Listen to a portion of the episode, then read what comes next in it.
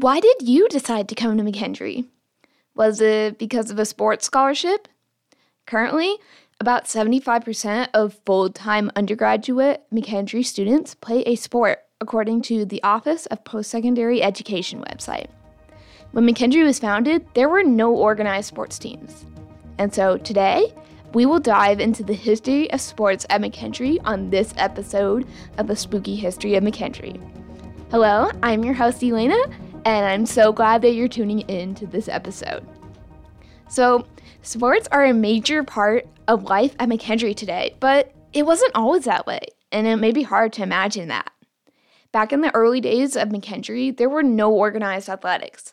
Back then, going to college wasn't common, so it was a huge deal to be able to go. Students were more focused on graduating with a degree than actively competing in sports. Now, students were still now, having fun and being active wasn't completely out of the picture at this time. Students played some games and activities outside for fun in their downtime. Students also played games similar to golf, soccer, jumping, and diving. Students would play after class, and in the summer, they would go and play in Silver Creek. Now, playing for fun didn't last very long. When the Civil and the Civil War and the Industrial Revolution brought about a change in the students. Students didn't want to play games for fun as much and started wanting to play for physical strength. The Industrial Revolution made traveling much easier, and the recent Civil War made people realize the benefits of exercising. Students wanted a gym for physical training, and so they brought that to the school board. In, 19, in 1867, then McKendree president, President Allen, called a meeting to discuss this, and the decision was made that day to create a building for athletics, and they named it Athletathon. Now, we still know this building today, and we call it Wildey Hall. And around the same time at this board meeting, baseball became the favorite for outdoor sports. And so the Athletathon allowed for the rise of sports at McKendree. The Athletathon was McKendree's first gym, and this building had equipment such as dumbbells, wands, swinging rings, ropes, and horizontal bars. And the athletic teacher, Mr. Radcliffe, was an amazing gymnast. With the help of Mr. Radcliffe, the students used this equipment to learn gymnastics and circus feats. The students held a few public performances in 1868 and 1869 they completed dangerous feats, like that of a circus performance. The men swung from the trapeze, did tumbling on the springboard, and flew around in the sky. Unfortunately, Mr. Radcliffe badly sprained his ankle during a performance and was not able to be an athletic teacher anymore. And so, with him no longer teaching, many students lost interest in gymnastics and stopped performing.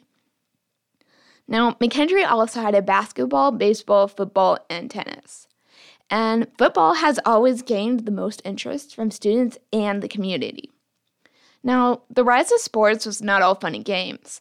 Many people believed that schoolwork should take priority over athletics, especially while in college. There was a lot of controversy around the dangerous sports, especially football. In the archives, they mention a man who had strong opinions on college athletics at McKendree, Dr. Chamberlain. In 1906, he made reports on his opinions regarding the matter. Dr.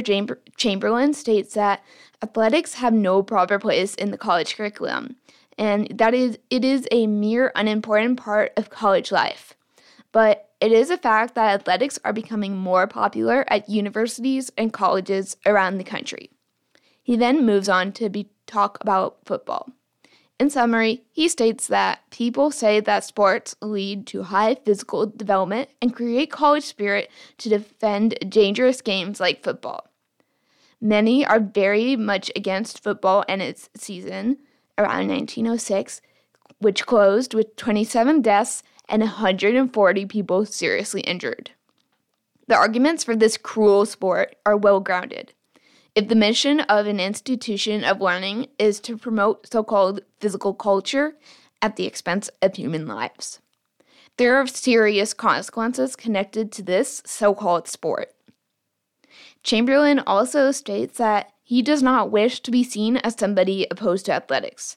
Physical culture is important, but we need to make sure that we are promoting physical culture that leads to healthy bodily development and removes dangerous games from play. Now, what happened afterwards is that the majority of the board agreed with Dr. Chamberlain, and so football was officially prohibited, as well as all intercollegiate contests. They hired a physical director, or what we today would call a PE teacher, who took charge of gym classes and home field sports. The physical director organized basketball teams in Philo and Plato, two fraternities, and had them play against each other, so there was a sense of competition at the school. Now, this policy set by Dr. Chamberlain of no football and no intercollegiate games lasted about two years. Many community members and board members felt that the school had become divided and not united by fighting against each other in other sports. And so, at the board meeting two years later in 1908, the athletic policy was reversed. Hello, everyone. I just realized I made a mistake in what I'm about to say. So, football did not come back in 1908. It actually stayed banned for about 11 years and did not come back until around 1916. And so, with football and intercollegiate games returned to McKendree, the sports began to resume. Students returned to competing in sport games against other students, and football returned to being a fan favorite. In 1909, Dr. Benjamin M. Hypes gave the college about five acres of land across from the main campus, separated only by Alton Street, to be used as an athletic field.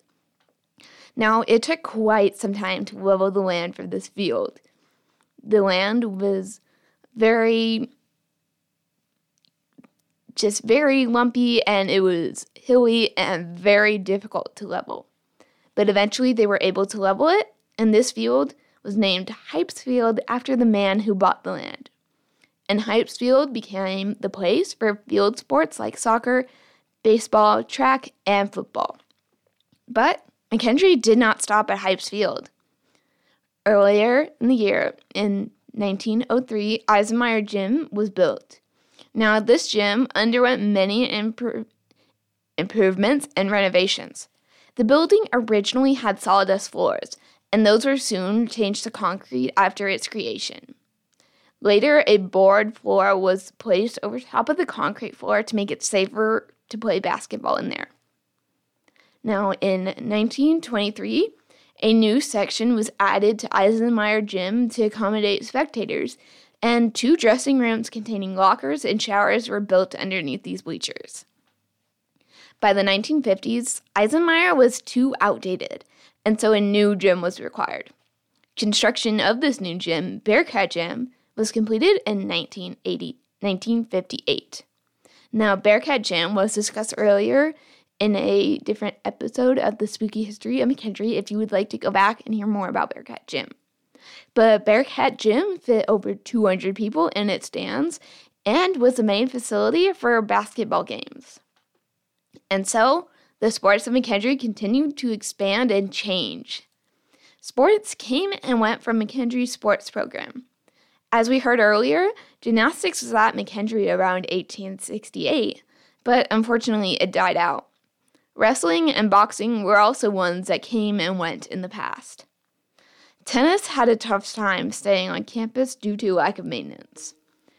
In 1890, a tennis court randomly appeared on McKendree's front campus and within three years, two more courts randomly appeared next to the original one. Now, these courts were owned by students who were interested in tennis and were not owned by the school. And so, in 1905, the college board decided that the tennis courts in the front yard were not dignified and were somewhat of a disfigurement to campus. And so, these courts were removed, and there were then no tennis courts on campus until after the dormitories were built in 1911. Three courts were then constructed and on the back campus behind Carnegie Hall. These courts would fall into a state of disrepair and be abandoned in the early 1940s. It wasn't until the spring of 1963 that construction was started on the courts. Now, in the spring of 1935, softball appeared on Hypes Field, and a few years later, volleyball and golf were added on.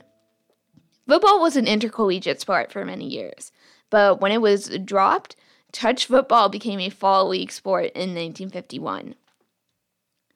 And also, intramural sports came to rise at McKendree. The range of intramural sports was vast. There was tennis, table tennis, bowling, shuffleboard, archery, horseshoes, cross country racing, trap shooting, softball, basketball, ping pong, touch football, and many others, just to name a few. Some intramural sports were run by faculty members, but it was pretty common back then to have physical education majors teach certain intramural sports and lead them. Now, an increase in interest in sports meant an increase in need for materials. The McKendree sports got better and better and even earned recognition nationwide. The 1980s was an amazing time for sports at McKendree.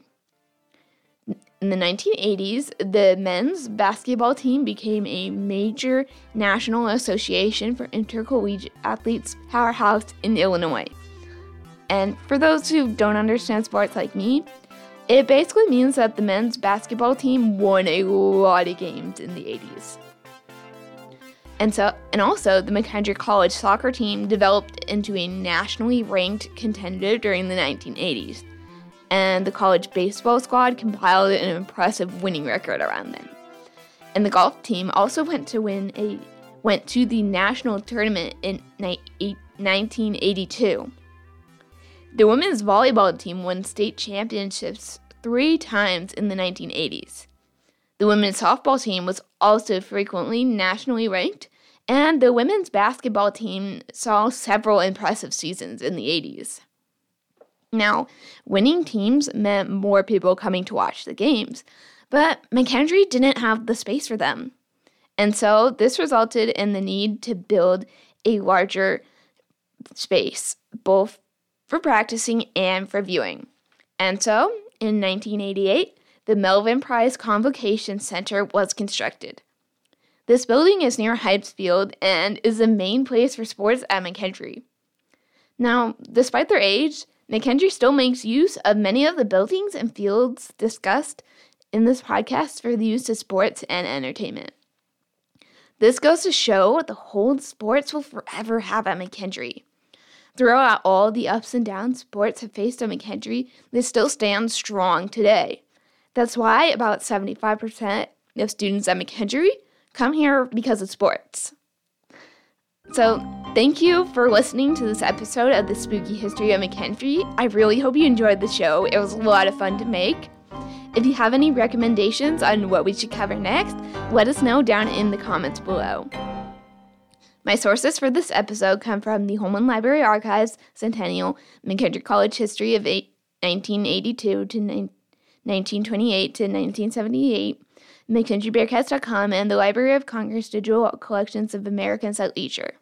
This has been Elana Mauser recording for the McKendree Radio in Carnegie Hall.